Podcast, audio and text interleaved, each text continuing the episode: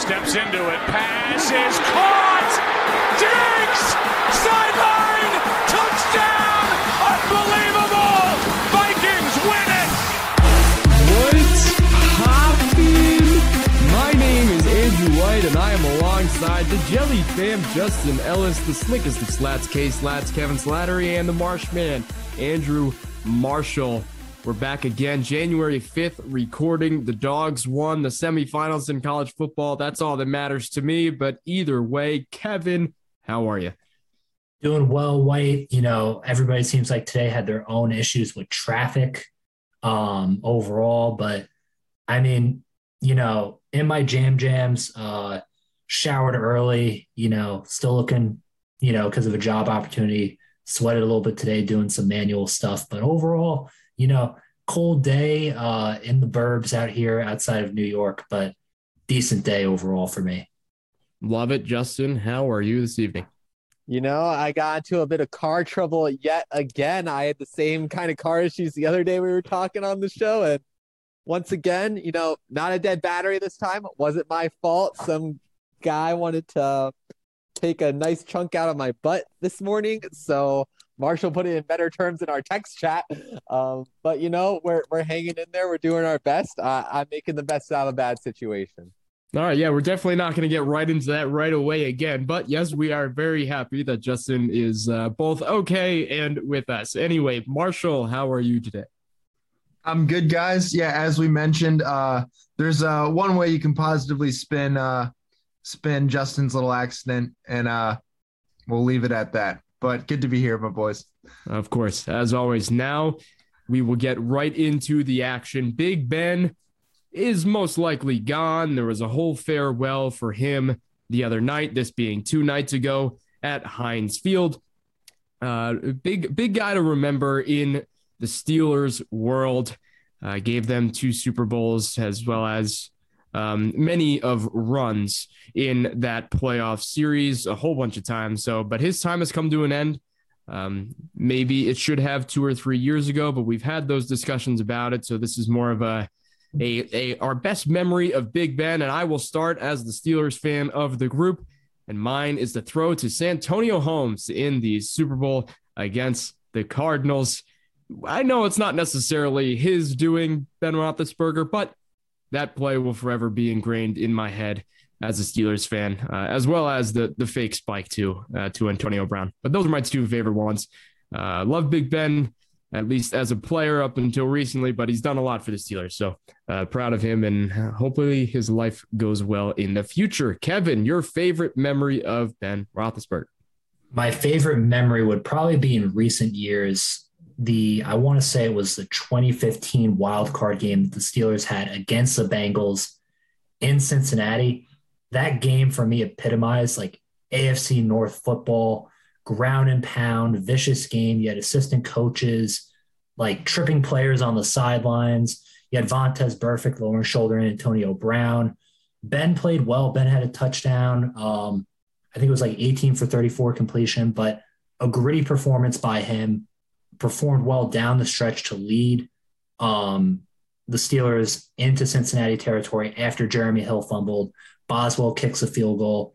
But for me, even though neither team would go on to win, you know, the Super Bowl or anything like that, that was a memorable game because it was gritty. There was disdain from both teams. And he kind of too reminds you of, I guess you could say, like a closure of this chapter of like AFC North football, of like Ray Lewis, Terrell Suggs, um, you know, Ed Reed, like those are that's Baltimore. But I mean, in terms of like the players, like the Troy Polamalu era, like he's kind of like the last holdover from that era of football. So it brought back a lot of those memories for me seeing him walk off the field. Uh, Justin, uh, I guess I, I realize it's remember most about Big Ben. So if it's not a, a favorite memory, uh, you could also say that. But uh, Justin, your take.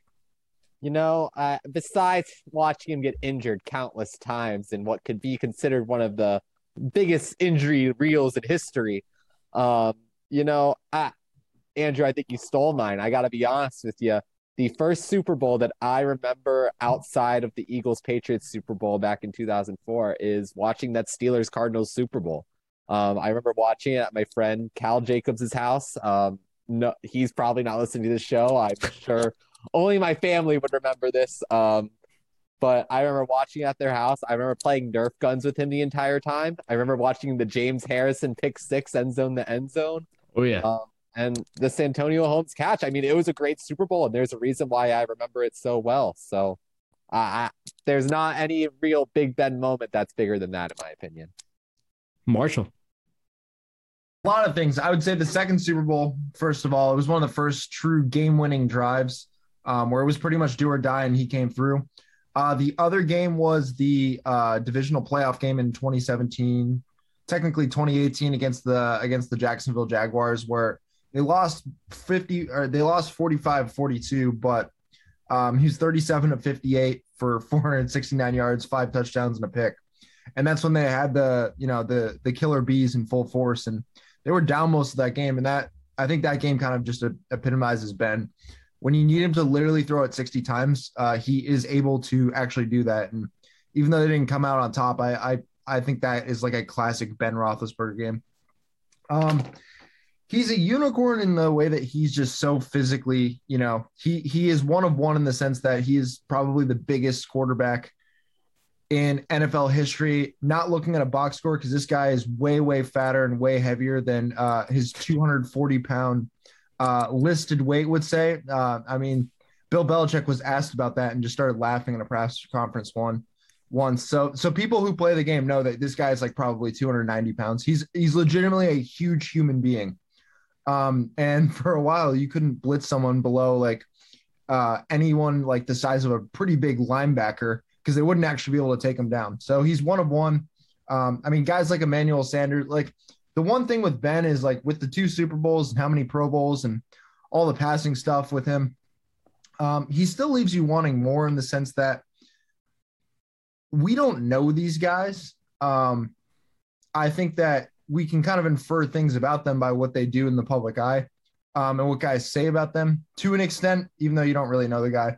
Um, guys like Emmanuel Sanders have questioned, um, obviously like AB as well. But you know, when a guy like Emmanuel Sanders like really questions a lot about Ben and his work ethic and his leadership, um, it almost adds to the legacy in the sense that this was a guy who wasn't practicing most of the week. You know, Troy Aikman dropped that bomb uh, that he was basically taking like three days off of practice, which is nuts for him to basically just be able to go out and actually be an NFL quarterback and not really practice.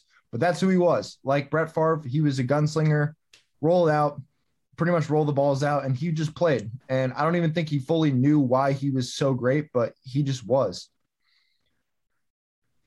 Yeah. Yeah. He's uh, good in a lot of ways and a lot of facets. Well said. Okay. Antonio Brown what will we remember most about him now the with context this may not be as uh, uh, I, I guess happy of, of a discussion maybe but either way if you missed it sunday and antonio brown uh, took off all of his uh, jerseys. I'm not going to say clothes. His, his jersey was off. His shoulder pads were off. Gloves off. Threw it on the bench as well as the stands in the middle of the game against the jets. And straight up just left in the third quarter. Uh, Mike Evans was trying to talk him out of it, and there was a there was a discrepancy about how much he wanted to be playing and wasn't playing and stuff like that. But he just left, and so that's how we believe his career is over. Um, that's kind of why we're talking about this discussion. So, what will you remember most about Antonio Brown if indeed his career is over? I will start off start off by saying it's sad in the sense that my favorite memory of Antonio Brown is the playoffs in 2015 against the Ravens when he caught a 60 yard pass against his helmet to, to put them in the lead, and also his punt returns and all that. But when I look at this and I really think about what I'm going to remember most, and I actually think it's going to be the the way that he left MetLife Stadium. I, I that plus you know the the stuff with the Raiders and all that. Ever since he got hit by Burfict, I think that career afterwards is going to be unfortunately the way I remember him. It's going to be one of those could have been arguably the best wide receiver to exist gone south. And that's the unfortunate circumstance in my eyes. Uh, Marshall, what do you think? Yeah, so being at the game that he just retired from was a lot different than I think people seeing it on TV because I had no idea that he left the stadium until I just started looking at the sideline and said, Hey, where's AB?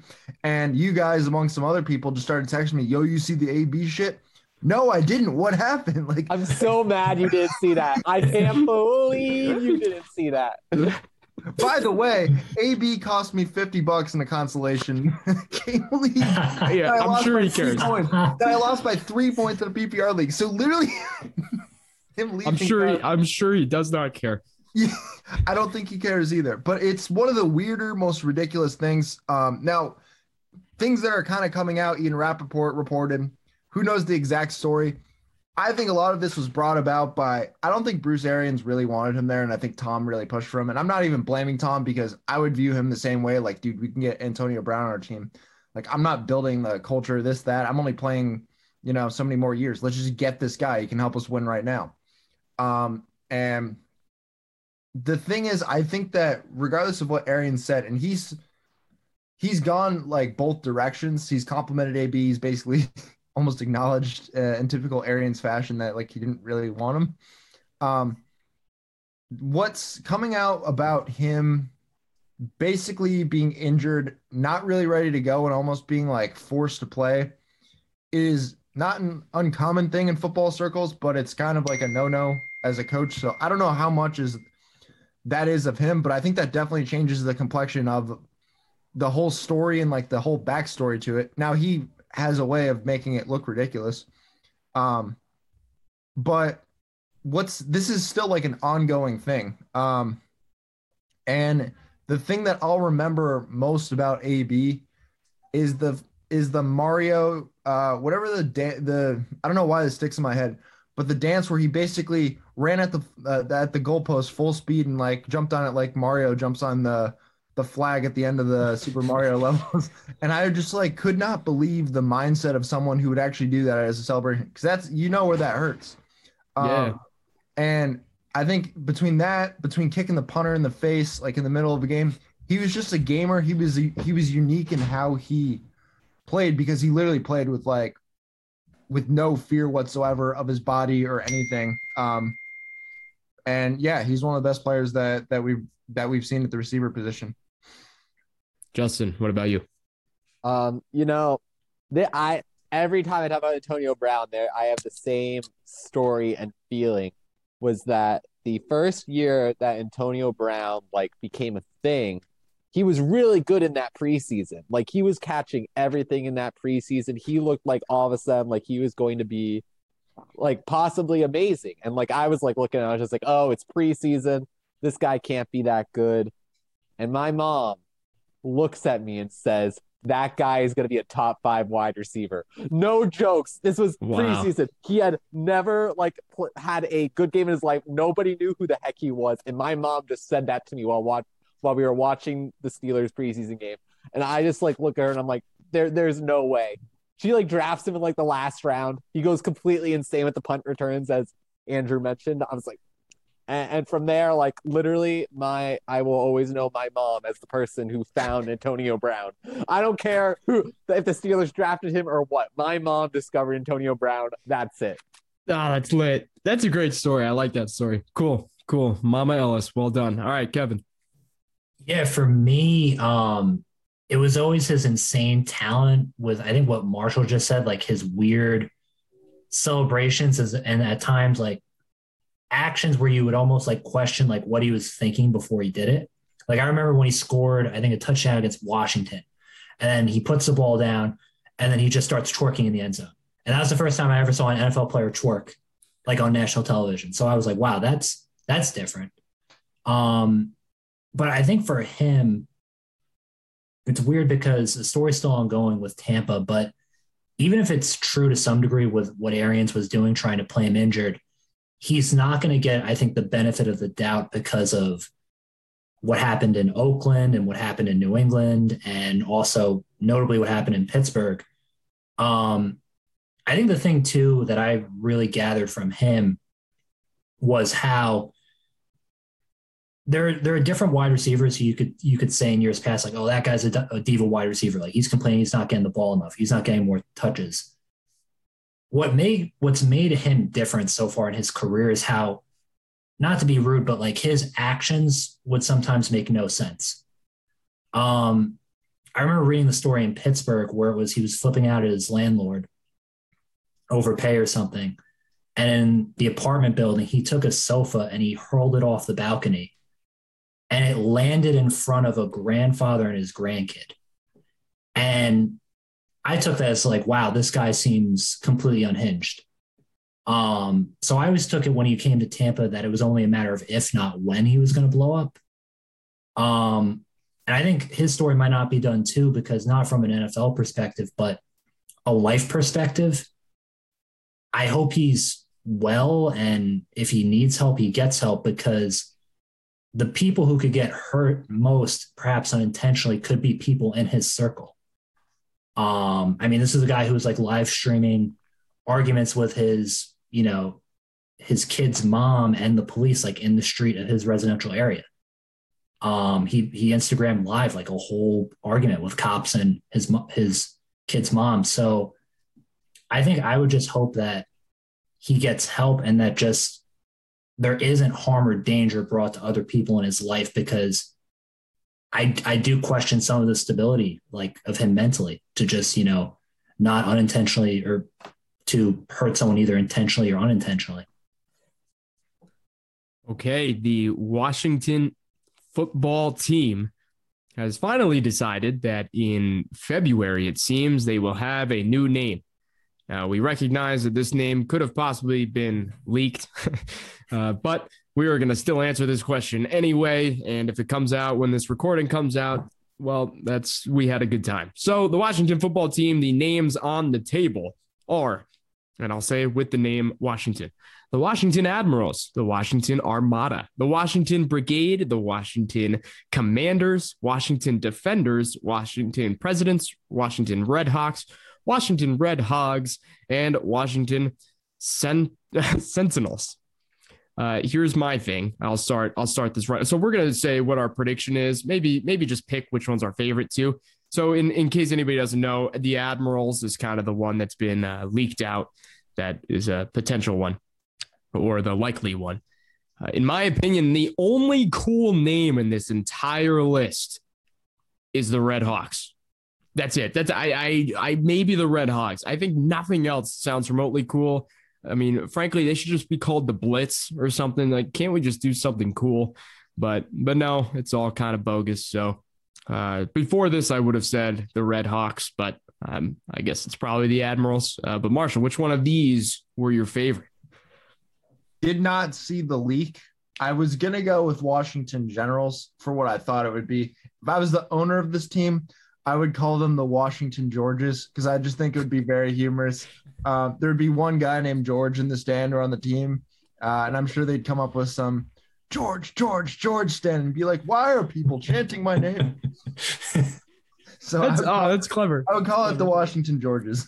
that's clever. All right, Justin, you got a name of your own or a favorite? What do you think here? You know, you could have some like George of the Jungle stuff, like watch out for that tree, and then you can see the whole Washington team slap against the wall because you know that's what Washington does most of their seasons anyway. Um, but you know, I, I think Admirals is a smart pick. It sounds good. It sounds admirable. Um, but LOL.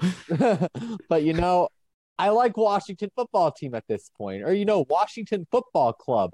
You know, we bring in some soccer vibes into this. Uh, exactly. The original, the original football you you know that's the good stuff. I, I think the name's kind of stuck with me at this point, and I think some of the fans are right to have wanted it to stay. And I agree. Point. I agree with Justin. If like that, the Generals, I guess. I now thinking about it, the Admirals does sound probably a little better than Generals. Um, but I actually have a fun, like, the Washington football team sounded dumb at first, their color scheme and just yeah, whether it's Washington football team, Washington football club, it's weirdly good. I did not expect this going in, but once it's sat for a little bit, I think they actually have like a really good aesthetic. Uh, the problem is they're not very good. Um, so if they could just That is an aesthetic, Marshall. Come on. It's it's an elite throwback aesthetic. I don't it, like I don't know why, but their defense linemen look so good in those jerseys. If they do the Admirals, it better be a freaking sweet Admiral as as the logo. It better be dope. Um, It's just okay, gonna be the helmet. It's gonna be just like the Browns, but it's it's gonna be like the Browns, but it's gonna have some other hidden logo. Like they're talking about how uh, did you guys see that the Browns logo looks like a um, rabbit with a little wheelchair with a walker? yeah. Oh, oh yes, I have seen that. I have seen that. Yeah, yeah, I'm like, yeah. That's definitely the intended logo of the Browns. That's actually Baker Mayfield on the walker. Yikes! We we have we have poured onto this guy for the past four or five weeks. Uh, frankly, three years. Anyway, Kevin, uh, your your name choice here. Yeah, for for me, I gotta agree with you guys. I think the Washington football team, the fact that it gives off soccer vibes, it's it's unique in the big four major American sports. Um, I think Red Hogs could potentially be a good nickname only because you had the Hogs in the 90s with the the Redskins, then Redskins O line when they would play the Bills in the Super Bowl. So you potentially have that. Some people might not like naming it after Hogs. Um, I don't know. For me though, I think a funny one would be uh, the Washington Special Interest Group, and just like name it after like name it after like uh, like a, a pr- like a private special interest group that nobody knows about that just funnels like super PAC money to senators, where they just they use it if they're not if they're not campaigning, they're using the money then to fund like illicit drug use, like cocaine use, or just mistresses or something. You know, Wow. it's it's crazy that that's like actually Washington's team values, and literally they'd have to change almost nothing to do that. that's like literally where they stand. They're like, it can't get much worse at this point, so we might as well just make it public. Let's be honest. Washington Special Interest Group. Yes. That took a that took a nice turn. All right, let's do. Uh, who will win the offensive rookie of the year? I'll just I'll go with it. It's Ja'Marr Chase for me. That's gonna be it. I know there's other options, and I know, but I know that's a little bit of a front runner too. But I'm loving what he's doing, as most people are. So, uh, Ja'Marr Chase for me. Justin, what do you think? I mean, if Zach Wilson would have beat Tom Brady, it would have been his. It would have been all over, you know. Um, but in, in all seriousness, I, I think Mac Jones is going to win it. Um, I think I I will say that I might be wrong on Ja'Marr Chase. Still, I'm still not really. I said this in our group chat. Actually, I think J- Ja'Marr Chase has the highest variable of possibility on any given week, more than any other player in the league right now. He will go from having like two catches in one game, and then he'll have 200 yards in the other. He now has the most rookie yards in a single season without playing the 17th game. So anyone who's trying to compare if records should be different now, he set the record in 16 games. Um, and he's just a very weird player to me. He's kind of all over the place, and I, I think he's incredible. And I think um, the Bengals have now proved us all wrong for the offensive for not having picked the offensive lineman, even though once again Joe Burrow is going to sit out Sunday due to an injury. Um, but all in all, I, I think Mac Jones though is the more complete player and has caused the bigger turnaround. I mean, you look at the Bengals and Ja'Marr Chase does a lot for that team in terms of offense. It makes them a lot better. They win a few more games. But the Patriots, I think, was a complete 180 almost from what we would have expected. We never I some people did expect Patriots to be there, but me personally, I never saw the Patriots anywhere close to the playoffs this year. And the way that offense is played at a top 10 level is absolutely astounding and completely preposterous, basically, with Mac Jones and the wide receivers that are there at the tight ends and the running back. Uh, none of those players should really work the way they are, but they're all doing so not only under Bill Belichick's running, but under Mac Jones's strong quarterback play. Um, yeah, Mac Jones looks like a really strong guy to me, and you know, it's a quarterback. You can't deny the quarterbacks. Uh, unfortunately, that is kind of the way it works sometimes. Kevin, your offensive rookie of the year. For me, I would say Mac Jones too. Again, I agree that for New England, I thought that they would be a wild card team. I didn't see them actually challenging Buffalo like up until like the wee weeks of the season. But I think the guy who's probably going to get those Ja'Marr Chase. Um, I think when you look at his offensive production, I think when you look at like eye test flash. Um, you know, you could attribute a lot of it also to his chemistry with Joe Burrow, but I think a lot of writers go for narrative. And I think that ultimately, at the end of the day, the narrative is going to be that Ja'Marr Chase, not single handedly, but through a ton of like help, but also just like his own resolve, transformed Cincinnati's offense and transformed them into a solid playoff team that could potentially go far in the playoffs. So I think ultimately he's going to win it because of stats, flash, um, and the fact too that he could still go off in week 17 and leave a strong performance. Marshall, offensive rookie of the year. Yeah, for me, it's Chase. Um, spread offense, which is what the ben- Bengals have kind of tried to do. Um, they work if you get weapons, if you get skill position players, and you get a quarterback who's accurate, makes a lot of decisions, gets the ball out of his hands. Um, I did not think he'd be this good as a ball winner. Um, I like Chase coming out. He was like eighth on my board. I was not one of these people who was banging the table for him. Oh my God, this guy is like a generational player. Um, I had some concerns with how good he was going to be as like a true ball winner because um, he's six feet tall. Uh, his arms aren't much longer than 30 inches. Um, and the reason he's able to do everything, besides being a, an exceptional athlete, is his nervous system is just sped up relative to everyone else's. You know, when we talk about body control and everything like that, the way that he attacks the football, adjusts to it, um, and even like some intuitive things. If you just look at like the angles uh, which he jumps to, like attack the ball and come back and get it. But this guy is literally, I mean, literally, he is wired differently. Um, that's the reason that he's the outlier. That's the reason that the arm length thing doesn't matter for him. Um, he's always basically going to beat you to the punch. And I mean, he's absolutely exceptional. Um, and then I've got Slater at at uh, in the second spot. I mean, he's basically been a borderline All Pro uh, as a rookie. And then I've got Mac three. I've got Waddle four because I think he's absolutely just holding up uh, just a dumb, dumb offense. Um, and then Najee Harris deserves another. Uh, he deserves um, a shout out because he did not have a good offensive line and he basically just stepped in and produced right away. Um, he's pretty much a complete running back. Um, and as the Madden folks would say, he's got leapfrog. Uh, he already unlocked uh, leapfrog. I don't know how he jumps so high. He just has so much spring for such a big guy, but it's really fun to watch. Yo, Najee Harris in Madden is actually kind of insane. like I, I, don't know if you guys have pl- played with Najee Harris, but that guy is a truck to mess with. Lit. Um, but Marshall, I might have missed. It. Did you say Creed Humphrey at two? Is that what you said? No, was, Rashawn. You said Rashawn Slater. no, no, I meant sorry guys. I meant uh, I gotta redo this. Uh, Creed Humphrey's actually at one. Yeah. Um, yeah. Yo, it, Creed Humphrey's a legend. that guy wow. is the, he's the best center in the league. That man deserves props at some point. Hey man, Cris Collinsworth told me that guy's the best center in the league, and I turned him on, and he's not blocking anyone because he's on the wrong side of the slide. Okay, speaking of Ja'Marr Chase in this conversation, the best, the, the wide receiver who's going to have the best career.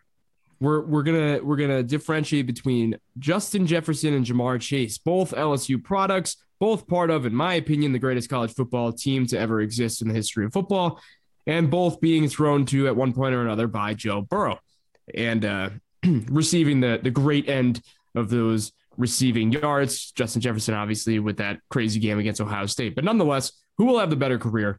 I'll start off. I do think it's going to be Ja'Marr Chase, and I'm not necessarily, that doesn't really mean I'm saying Ja'Marr Chase is better than Justin Jefferson. I don't really know how I feel about that. The difference is, I think Ja'Marr Chase will be able to play with Joe Burrow for 10 years, m- minimum if they if they aren't taken away from elsewhere. And I think Joe Burrow's connection with Ja'Marr Chase and how good I really see Joe Burrow being, unless again the offensive line kills him before he can um, continue to play this well. I think that duo is going to be unreal. Justin Jefferson, you know, as soon as Kirk Cousins maybe uh, is is out or gets too old, I'm not really sure the situation over there. So the Ja'Marr Chase and Joe Burrow connection is special, and it always has been. And frankly, they've never given us reason to believe that's going to stop. So that's my take. Uh, Marshall. I'm going Chase, but part of it is playing with Joe Burrow. Um, this is a lot closer when I dug into it than I thought. Um, both their stats are insane. Chase is averaging 11.5 yards a target, and I believe Jefferson over the course of his two seasons in the in the 10 range. Uh, let me pull that up. He is 10.2 yards per target over a two season span. Um, so Chase more yards per target, although they're also deployed and used differently. Ja'Marr Chase, if he continues to win balls at this rate, um, and I haven't really seen a player with his build who's he's legitimately built like a running back. He's not even that big, and he just is like the best ball winner in the league. Um, which I, I mean is is just absolutely incredible. If he keeps doing that, what he offers me is more valuable than uh than Jefferson because Jefferson's Jefferson's phenomenal, but he's used on a lot of like uh a, a lot of like over routes versus uh like cover three, which is like a naturally advantageous route. Part of that is, you know, um, the how the how the Vikings use play action and they get 21 personnel to basically force teams to load the box and they're good enough to run outside zone. So you like teams will do it a good amount and then they have Jefferson run the run the, these like over concepts. And then he also runs a decent amount of slot options, which I think are just like naturally hard to cover if your quarterback's like pretty accurate, but also he's like he's good at them, which is why they do it with him. Um, but he is also a really good ball winner and basically a totally different body type. His arms are like 33 inches long, so he is just completely different build than than Ja'Marr Chase. But I think Ja'Marr's just pure speed and then the ball winning aspect are going to be and then the the extra like body armor that he has just because of how he's built um i think is probably a better bet to say that he's going to be the the better of the two but it's really close Justin, your take on this one?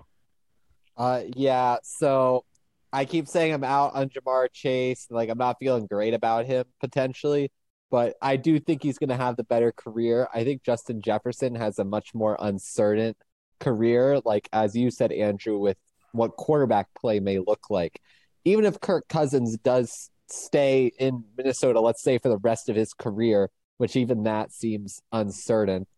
Um, at some point, there is going to be a change in quarterback play there, and I'm not sure where the Vikings are going to find reliable quarterback play. There may be years in Justin Jefferson's career where he doesn't have a consistent quarterback that's going to get him to the 1,500 yards that we see him getting close to right now. Ja'Marr Chase, on the other hand, is playing with a quarterback which is extremely young. That's probably going to be there for a long time, and Ja'Marr Chase is going to want to be there for a long time with him. So there's a lot more consistency that goes along with that, almost like what we saw with Andy Dalton and AJ Green when they came out of college together. Uh, hopefully, this has a bit of a better ending to that story, but um, you never know. It's Cincinnati. Ohio's a cursed state for sure. Yeah, un- un- unfortunate for for that team sometimes. Okay, Kevin, your take. Yeah, for me, I would have to, to me all the signs point to Ja'Marr Chase, but at the same time, looking at Justin Jefferson, I think what Marshall, what you were saying, like there are physical dimensions that you could argue for Jefferson over Chase, but especially from a height perspective. But for me, I think with Jefferson, I might make the argument that he's going to get more touches also, as opposed to someone like Chase, where he's playing with Joe Mixon, he's playing with Tyler Boyd, he's playing with Tee Higgins, who's also looking like a very good NFL receiver in his own right. You might see an instance where even if Jefferson, you can make an argument, isn't as talented, I think you could say that he could get more touches in the future as the focal point of Minnesota's offense. Because again, if they do rebuild, um, Thielen's in his early 30s, Dalvin Cook, you know, you think might be priming out at 26. And then if they move off of Captain Kirk, I think he's still going to be there and he's going to be the focal point of that offense. So, yeah, he might not have, again, like the long developing plays to go deep because, you know, the plays can't build for that long. But on slant routes and just pure touches, even if it's intermediate or short, I think he's going to have a ton of touches that wouldn't be there if he had maybe a, a, new capable running back or other new capable receivers. If those guys are absent, I think he's going to get a, a ton of volume, like 12, 13 catches potentially a game or just targets. So right now, the Titans are in first place for the AFC. And on top of that, Derrick Henry is finally coming back this weekend. Okay. The Titans, it's as simple as this Titans win, they remain in the one seed. They lose. Uh, maybe it's not this simple. Uh, if the Chiefs win and the Titans lose, then the Chiefs would come up. You know, there's a whole lot of stuff going on here. My point is, if the Titans win, they're in. So, how much does Derrick Henry help them? One, beating the Texans. I think we can all agree that that should be a good enough game. Frankly, the Texans probably don't even want to win for draft purposes. But the main question is Does Derrick Henry make the Titans more viable for a Super Bowl? I say yes. Do I think it could be done? Yes, I do. If Derrick Henry is actually at, I would say, 85% health when he's playing, uh, relative to what he, I know everybody's always injured, but I mean, relative to what he normally can produce, 85% is enough to win a Super Bowl for that team. And I, I strongly feel that way. Not saying they're going to win, but that's my take. Uh, Kevin. I think there's actually a strong chance that they could win with Derrick Henry. Um, in, terms of they might, you know, slowly work him in this week against the Texans, but again, I think we all expect them to beat the Texans. We'll get to predictions later, but at the end of the day, um, their offense is just so much more explosive with Derrick Henry. And having that guy, that big muscular guy who can just plow through people, truck linebackers into the turf, aesthetically, for me, it's pleasing, but also it makes so much sense when postseason football, it's so important to control time of possession. You know, like Tennessee's defense is better than what it was last year. It's much improved, but I still don't think it's a team where you can depend on, say, an elite passing game or, oh, we're just going to entirely lean on our defense. Um, Derrick Henry is the engine of the offense. And if he's running, if he's carrying the ball 20, 25, 26 times a game, uh, I think that's hard for a team like Kansas City to beat, even. And especially, too, if they're going to have home field advantage in the entire AFC. If he's back and he's 100%, they might be the favorite. And keeping the ball out of uh, Mahomes' hand is definitely helpful. Uh, Marshall, does this make them Super Bowl uh, contenders, so to speak? I think, I think it does. Um, they've got, presuming they're going to keep the one seed. Um, man, I'm done betting against the Titans. Uh, I'm not necessarily betting for them, uh, but before this season, I was just like, listen, this team doesn't have good corners. Like I I think they're overrated at certain aspects. Uh, a lot of their secondary uh, is really dependent on like their safeties getting ball production, which they have. Kevin Byard's got a bunch of picks this year. Um, they've botched their tackle picks. One of them basically just left the like left the team. Taylor Lewan is just not good at football anymore. Um, and so this team was a team without tackles who was losing their offensive coordinator, losing Corey Davis, who's one of the better blocking receivers, losing their tight end, and they just there's something characteristic about this team. And teams teams have personalities. Um, teams absolutely have personalities. And some of it is a lot that we just don't see. Um, so all of the outside reasoning for this team is they should probably lose um, and not win as much as they have but they they're just a naturally resilient team and they have a way of winning games in which like predictive statistics that would tell you hey if you lose your third down percentage and you get outgained and you lose the turnover margin, you're going to lose. And then they'll freaking win the game and I'll lose money. So basically, basically, I'm done betting against the Titans. Uh, I actually do think they are contenders, especially with the bye week uh, after week 18. If, Der- if Derrick Henry can get uh, additionally healthy. Justin, would you be in agreement with that, or you're saying no way, Jose? You know, I don't think they're Super Bowl contenders by any means. I think whoever they play in that AFC championship is going to be a better team than them. Um, but I do think the road there looks very hopeful for them. They have a very good shot at either being the one seed if they win or losing, probably being the number three seed. What that means for them is likely they're the three seed. They're going to play a wild card team that isn't named Buffalo which I think is probably a good matchup for Tennessee. And then following that, they play most likely the Bengals at that point, assuming the Bengals would win their game, if not another lousy wild card team.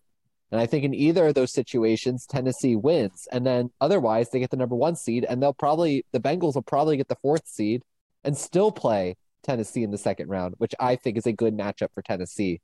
Um, I think their run game would do a very good job against that Bengals defense. And I am not sure if they'd be able to be as physical as Tennessee is as a team.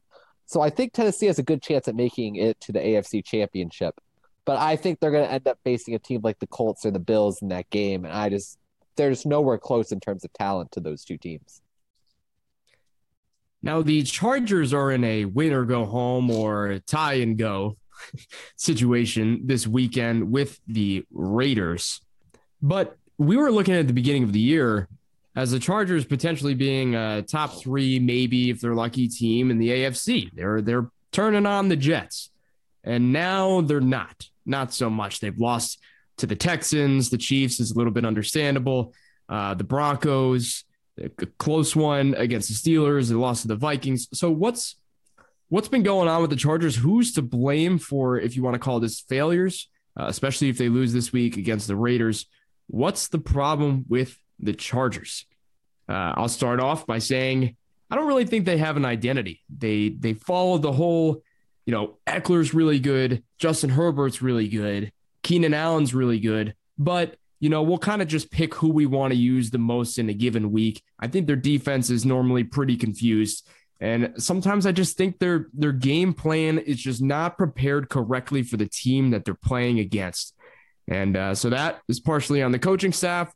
And then also, I think team chemistry just may not be as high and and as desirable as other teams. And I think the the last reason for me, they don't have fans, in my opinion. They don't have en- let me rephrase. They don't have enough fans to get behind them in order to push them to where many other people think they can be. And I think that really is a big driving force. You know, you look at Eagles fans, Steelers fans, Bills fans, you know, you name these these franchises that are either on the come up or used to be historically amazing. Fans are a massive factor. And I think that's really starting to, to hit them on the morale side. Marshall, what about you? Yeah, that's a great point. Uh, I know a good amount of people out there, and I actually know some Chargers fans, which um, sometimes the response like, "Wow, you know Chargers fans?" Yeah, I do. But they were San Diego Chargers fans. Um, they used to have a really rich fan base when they were down in San Diego. Mm-hmm. Um, I'm not really sure why they made that move, other than prospective money reasons. Um, but there's definitely a lot of things that they didn't completely factor. And it's like a three hour drive from from where Qualcomm was to where they'd move, which is basically like if you had a team in like Connecticut or something and you moved them to like Vermont. It's it's not like oh the fans are going to go with them because you think California, but like it's really a completely different part of California. Um, and then you're playing second fiddle to the Rams, who also are in a weird situation with their fans because they weren't they're in St. Louis. So it's it's very weird out there. It's like they're getting good football for the most part, but I don't think they've completely like latched onto it. And a lot of Chargers fans that I know are they're either like still with the team or they're in the boat of like fuck them, we basically don't care. Um if they're like specifically like uh like San Diego centric. Um there's a lot of not so goodwill towards the Spanos owner, um, which you can go pretty far back and uh, definitely played a role in in uh, Eli Manning going to the Giants back in 2004. Um, and that's, I mean, that's this is all like documented and pretty well known. But the Chargers, when I watch them, their defense seems kind of soft to me. Um, and we can go over like individual players. I don't think their linebacker plays that great. I don't think Jerry Tillery, like he's supposed to be the six seven uh DeForest Buckner mold player, except here's the problem. He's like a lot worse than DeForest Buckner.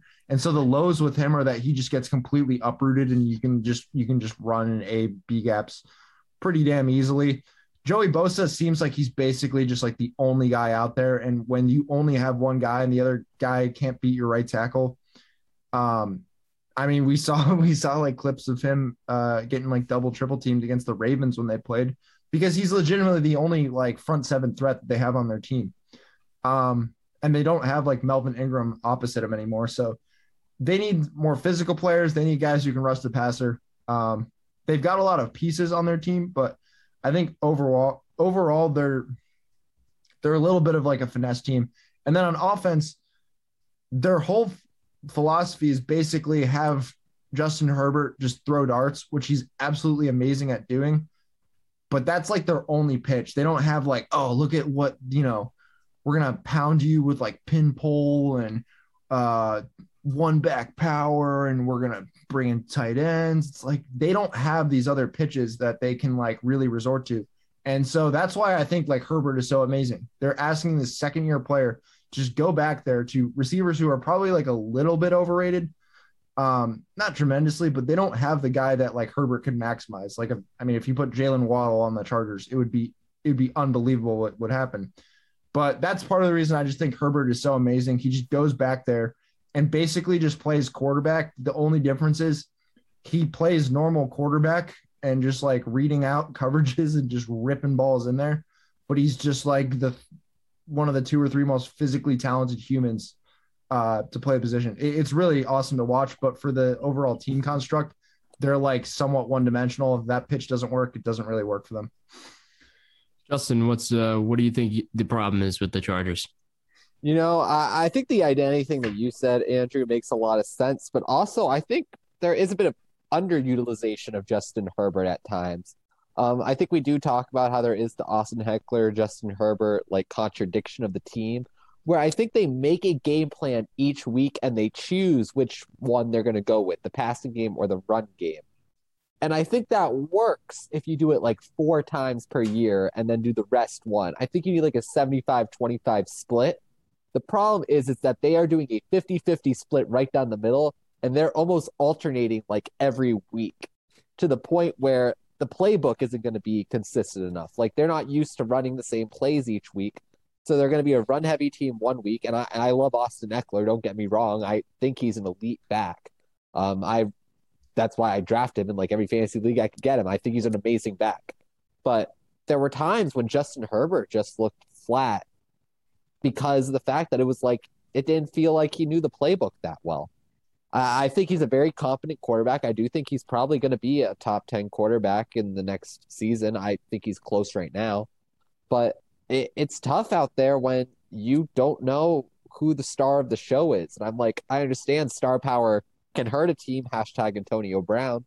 But having like your set role of like who's the guy who you want touching the ball the most and who do you want doing the most actual plays and getting the most touchdowns, like you gotta decide if you want to be a run first team or a pass first team. And I think this is supposed to be a pass first team. So I, I really think that it's a bit of this new head coach trying to find his identity of coaching. We saw the same thing with Nick Sirianni, and he found his groove. It's now up to Brandon Staley to decide if he wants to find his groove this week and take the Chargers to the playoffs. Kevin, your problem with the Chargers of late, of late.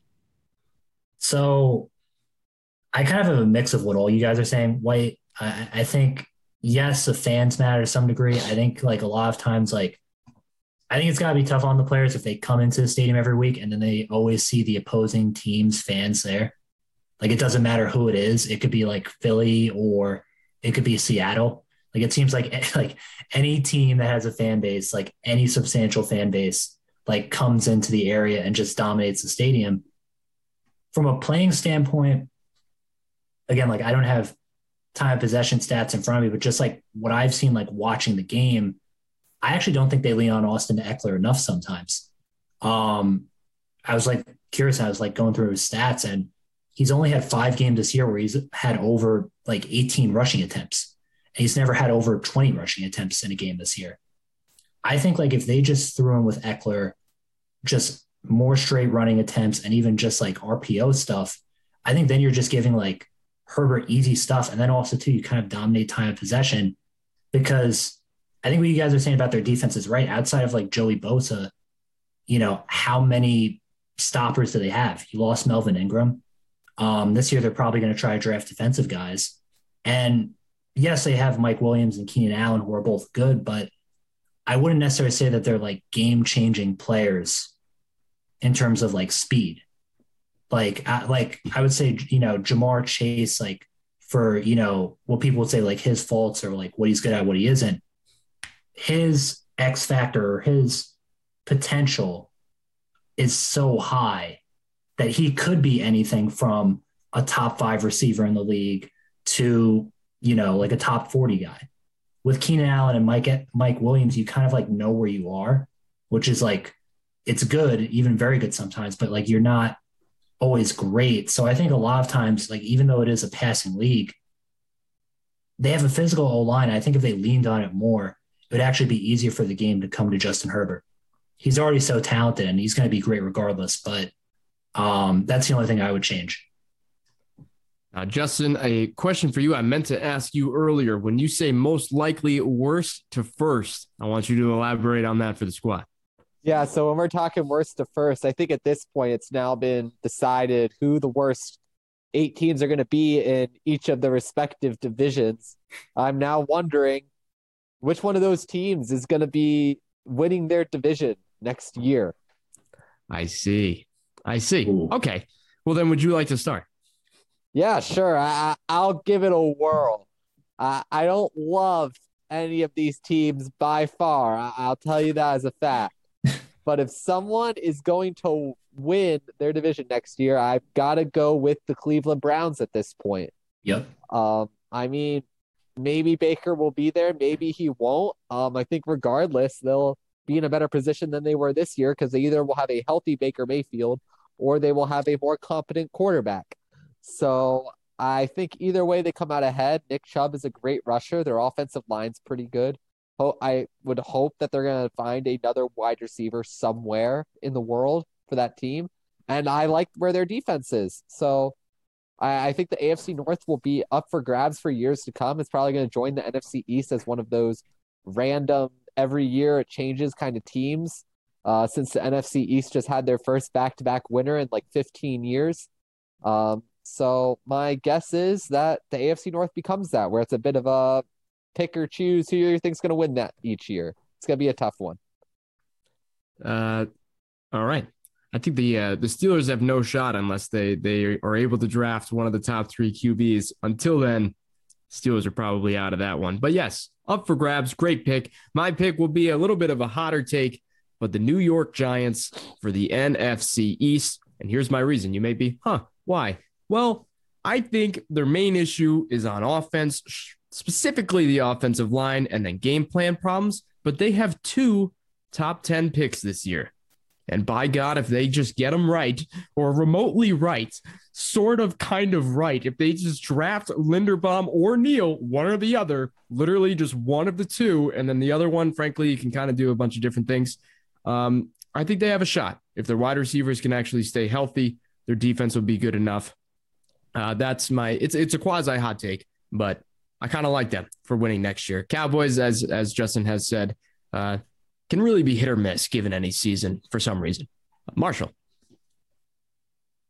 So my answer is Cleveland because they technically fall into the actually going to somehow be last in their division.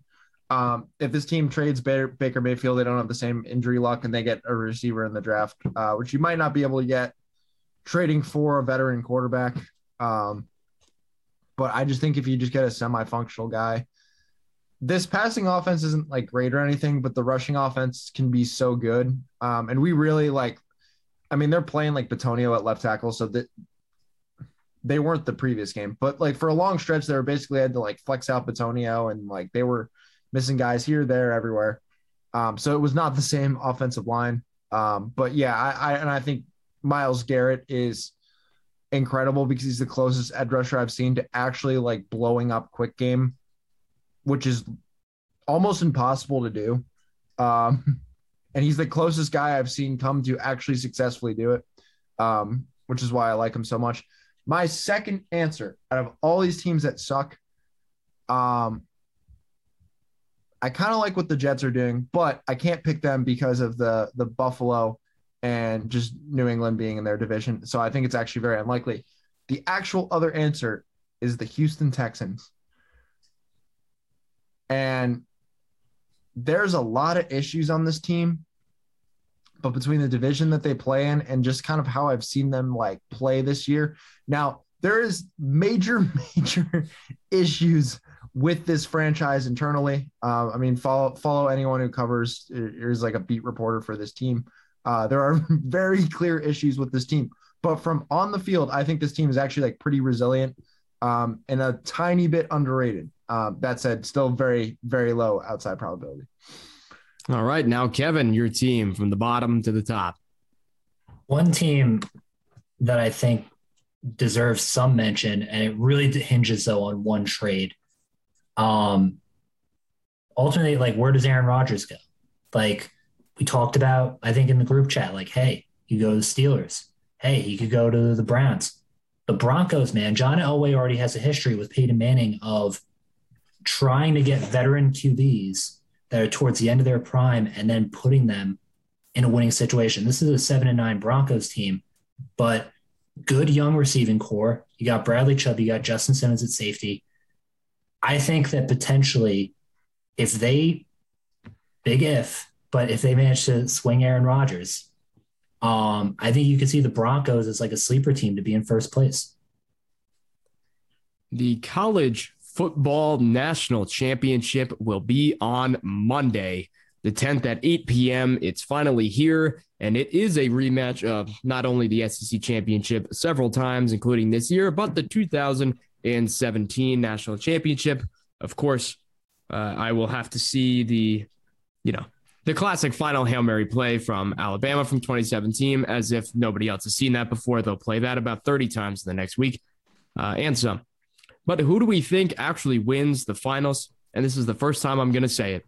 I normally don't, and it's going to be a jinx, but I genuinely believe Georgia's going to win the championship this time around. I've had my, my qualms with them in the past. Uh, I've I've given them long shots before, and since then have not given them long shots because they've proved me wrong. Uh, 41 years.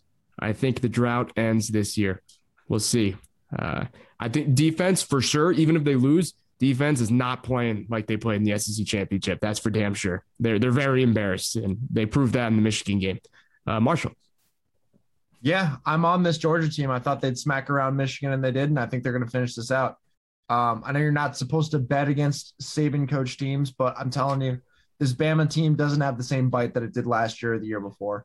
It's obviously really high level because it's Bama, but it's not this absolute freaking machine that it was the past few years. I, I noticed a difference with it. And I think Georgia's, I, I, I don't think Stetson Bennett's going to have to throw nearly as much. And I think they're going to manage this game. So I, I am definitely on Georgia for this game. All right, Kevin, how about yourself? Andrew White. I would say that you've normally, I well, yeah, I would say normally you've chosen death, but in this case, um, with John Metchie being out, and I want to believe in Bryce Young, and I think he's super talented. And I think he's going to be really good when he gets drafted, depending on where he goes. I'm going to say the Georgia Bulldogs win this game, man. Um, but it hinges again. Can Stetson Bennett just play okay? And what I mean by okay is can he just pass for over 200 yards and not throw any picks? If he does that well, Georgia wins this game because they're the more healthy team. I think they have better receiving talent. I think they have better running back talent, even though Robinson, I think, is a good running back for Alabama. Um, the biggest problem, though, is the quarterback play. If they had a better quarterback that Stetson Bennett, I would say without a doubt. But Stetson Bennett just has to play okay. So then you might be safe. But if he plays even slightly subpar, then Bama wins. But I have him playing just okay. So again, Georgia wins. But if you don't win, it's probably Stetson Bennett's fault. That's a very fair take. Justin, finish us off here. Yeah, I mean, I can't go with go against the team that's already beat them once. I'm going with Alabama. You know, it's the same story all over again, but I can't deny the team that already kind of handed it to UGA the first time around. So I expect a similar story this time. Absolutely. Certainly did. Okay. Hot take. Oh, yeah. I have a quick announcement. Yeah. Okay. On eBay, there's a Stetson Bennett signed photograph, uh, 8 by 10 is an autographed Stetson Bennett picture of him looking like he's doing something athletic. Um, if Georgia wins, I will buy this and drop your predictions right here. How many passing yards does Stetson Bennett have? the winner, I will send this picture to them. Wow. Wow. Look at that. Look at to us or or, or To you. the Yes, to you. Oh, it's like the fans. how many how many passing yards will Stetson Bennett have? Is that the Yes. question? Yes. To be fair to Stetson Bennett, I will say this though: that last game that he had against Michigan was probably his best game of the year. He played very well. He did. Uh, okay, I'll uh, I'll do it. I, I I still don't believe uh, Alabama has a good defense. I'm gonna give him 321 yards. 250 of them will be Brock Bowers. okay, uh, That guy's a Justin. Justin, you you pick it. Man, I, I don't know if I've watched enough UGA football to do this, but I'm gonna say it's gonna be a tough go. Give me a two forty eight. 248. All right, Kevin. Ooh, I want to go like 211 or something, like just barely gets over 200 yards. But I'm going to say for you, White, I'm going to say like 232. 232. All right, Marshall, what's yours? Can you give it to yourself? 251. 251. Wait, if I go over, do I lose? No, if you go over, if it goes over your amount, you automatically win. So you have all the real estate above. Uh Oh, okay. I see. I see. Yeah, yeah. yes. 232 was Kevin. Oh, yeah, mine. Kev. So if it goes lower than that, Kev gets that. And anything between 230, whatever. So whatever the split the difference is, um, this whole middle territory Justin has. I see. Got it. Got it. Got it. All right. Sounds good. Now our hot take of week 18. This can be any sport, doesn't matter. Um, uh, I'm not gonna. I was gonna say the tie between the Raiders and the Chargers for fun, um, but that's. Uh, I, I'm pretty sure if they tie, it would actually be there would be a lawsuit of some sort. There'd be a lot of uh, investigation. Uh, okay, the Steelers quit. They want a better draft situation, and they lose to the Ravens by 35 points. That's my hot take. Uh, Marshall. My hot take isn't even that hot. It's the Raiders upset uh the Chargers. Only three point underdogs. All righty, Justin, hot take. The Raiders are going to be a playoff team, and that is scary for me to even imagine. All right, Justin is scared, and rightfully so. Kevin, your hot take. You know, with the Green Bay Packers locking up that one seed, that means in all likelihood, we'll see potentially a seed tankathon in terms of Green Bay resting starters. So I got the Detroit Lions one last time winning this week to close out the year, spreading good vibes, Detroit, going into the draft strong. The five year plan commences now. There will be a strong union in place here in Detroit. Love it. Okay, Hashtag and finally, the the week 18 predictions. Let's run right through it. Quick takes. Justin, for starters, though, will give us the standings going into the final week. Although I believe we're gonna uh, still count playoffs towards our records. What do we think? Sure, we can have regular season and add the playoffs on and have like an overall too. I think that's fair. All right, sounds good. Uh, Justin, uh, let it let it rip. Yeah, so this past week, both the Andrews and Justin all went 13 and 3 with our picks this past week. Kev Getting brought up the rear at 11 and 5, strengthening his distance from Marshall as far as possible, trying to get away from his stank smell. So at this point, Marshall is still 164 and 92. I'm in second, two games back at 162 and 94. Andrew is six games back from Marshall at 158 and 98. And Kev is 13 games back. He's going to pick every game opposite of Marshall this week to beat him at 151 and 105. Hey man, sometimes maybe don't even uh, go after first. Just keep your record strong. We've been we've been pushing well. Good record. I'm gonna record. try to get them all wrong. We could do double value. away. We could do double value in the playoffs. Oh, I dig, I dig. Oh, yeah, double sure. value in the value. playoffs. All right, Yes. here we go. Let's get after it. Quick, quick, rapid fire. Chiefs, Broncos. I got Chiefs trying to get that one seed. Marshall, I'm on the Chiefs. uh, Kevin, I got Chiefs too. They've won 12 straight games against Denver. Justin. Good stuff. I got to take the Kansas City Chiefs here. Cowboys, Eagles. Da da da. Eagles riding it out. I'm giving it to them. Marshall. I'm picking the Cowboys, but I think the Eagles cover. Uh, Kevin, I got Cowboys here too. Jelly, The Baker's dozen Eagles players went on COVID list the other day, but they could all still come back on Saturday. I I'm gonna take Philly in this one. I don't think Dallas's players are gonna play the whole game. Steelers, Ravens. I genuinely believe the Steelers want a pick better than number 15, so they're going to lose. Ravens, Marshall, Ravens. Kevin, A highly emotional game. Big emotional rebound. I have the Ravens winning this game, perhaps emphatically. uh, Kevin, Ju- whoa, sorry, Justin. Yeah, this is the battle of uh, which team thinks there's a better shot that the Jags are gonna beat the Colts. Um, True. I think Baltimore is the more gullible team. I'm gonna go with Baltimore. Uh, Bengals versus Browns. Bengals by uh ah, see no Burrow's probably not playing, but the Browns. I really think the Browns are brutal. Uh, I think Bengals actually still Marshall. I also think the Bengals, even though they're six point dogs. Actually, yeah. So I guess this is my upset of the week. Kevin. Yeah, wait, I, I have I think I have the Bungles winning too. I got them by I'm gonna say seven. Alrighty, Justin.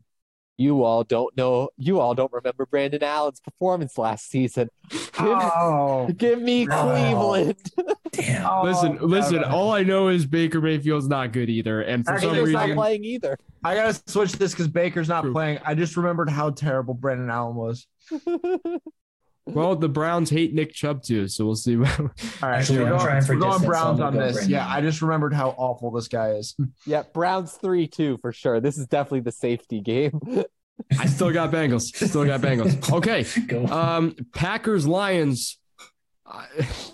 Uh, honestly, no, the Lions don't want to win. Packers for me. Marshall. Ooh. Fo- only a four point underdog. Are the Packers trying to win this game? No. No. But I don't think the Lions are either. So they're Damn, this is tough. I'm still going the Packers. I, there's some something weird about this game though. All right, Kevin. I go Lions here. Try I'm trying to go for more distance between me and Marshall, but we'll see what happens. All right. Um, hopefully. Justin.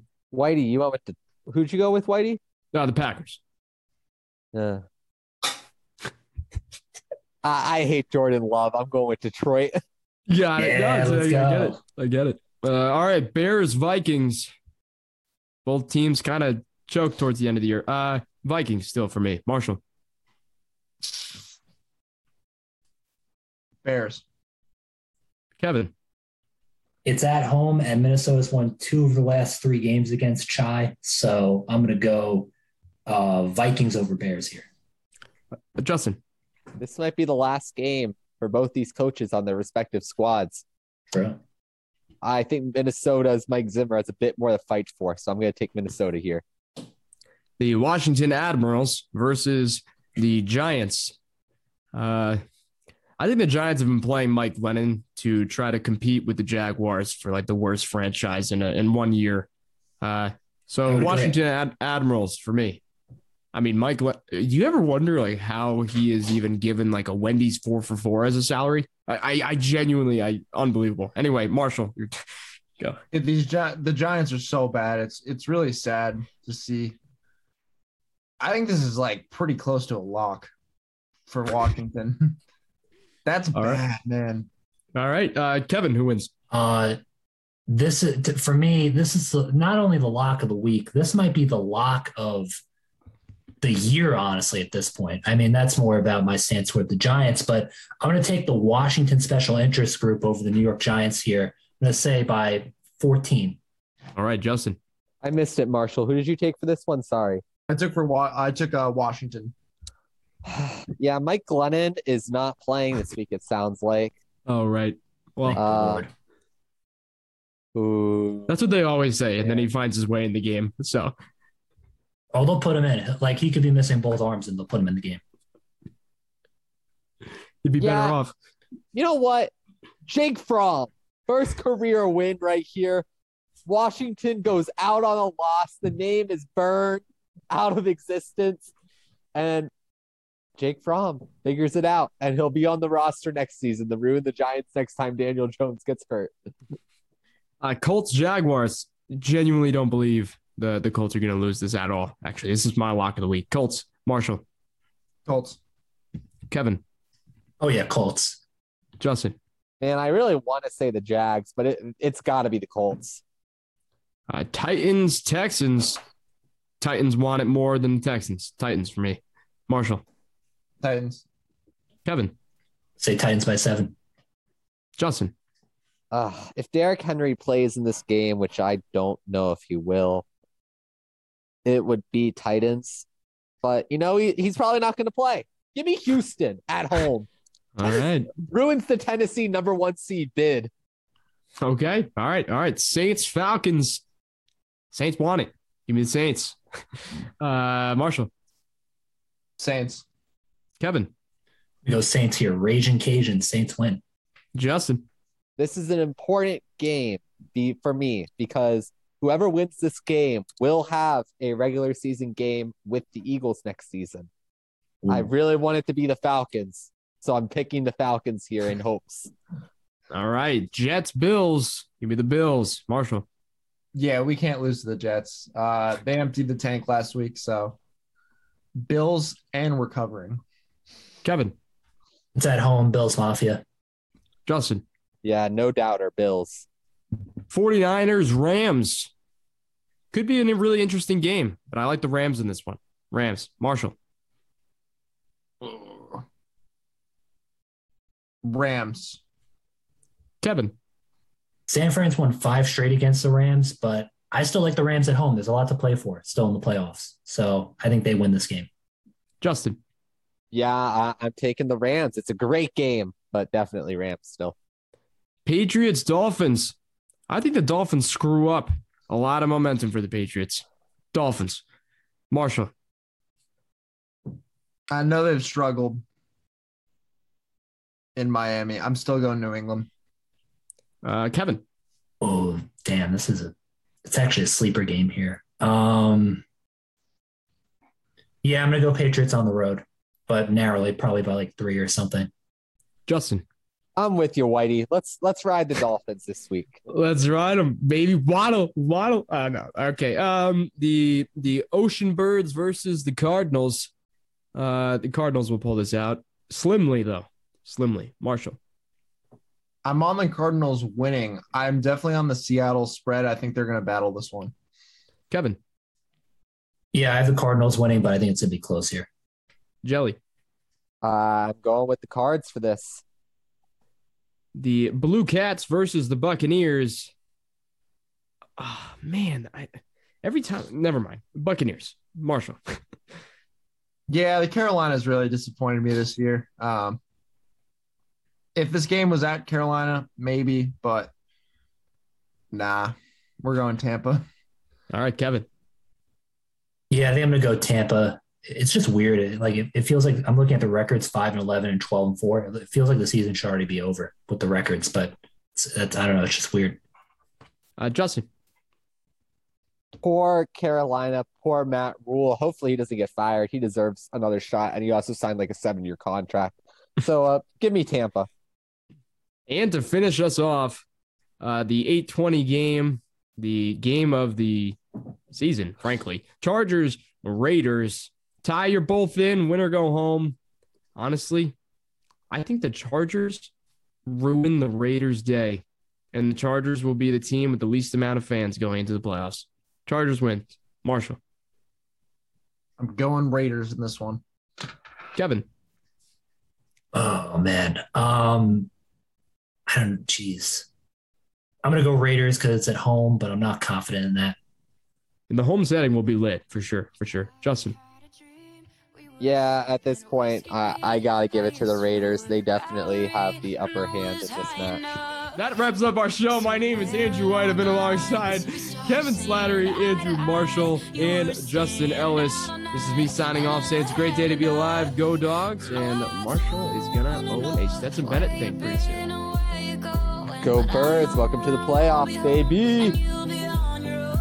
Go Knicks. Uh, got a good win against the Pacers, but also I just want to say too, like, shout out to the New York fan base because after Joe Judge said the Giants weren't a clown organization, all the New York Giants fans went on Twitter and just started photoshopping clown garb on people in the Giants organization.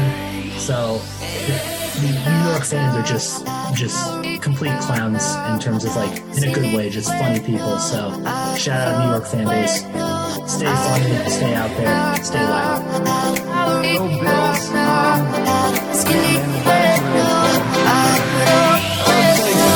I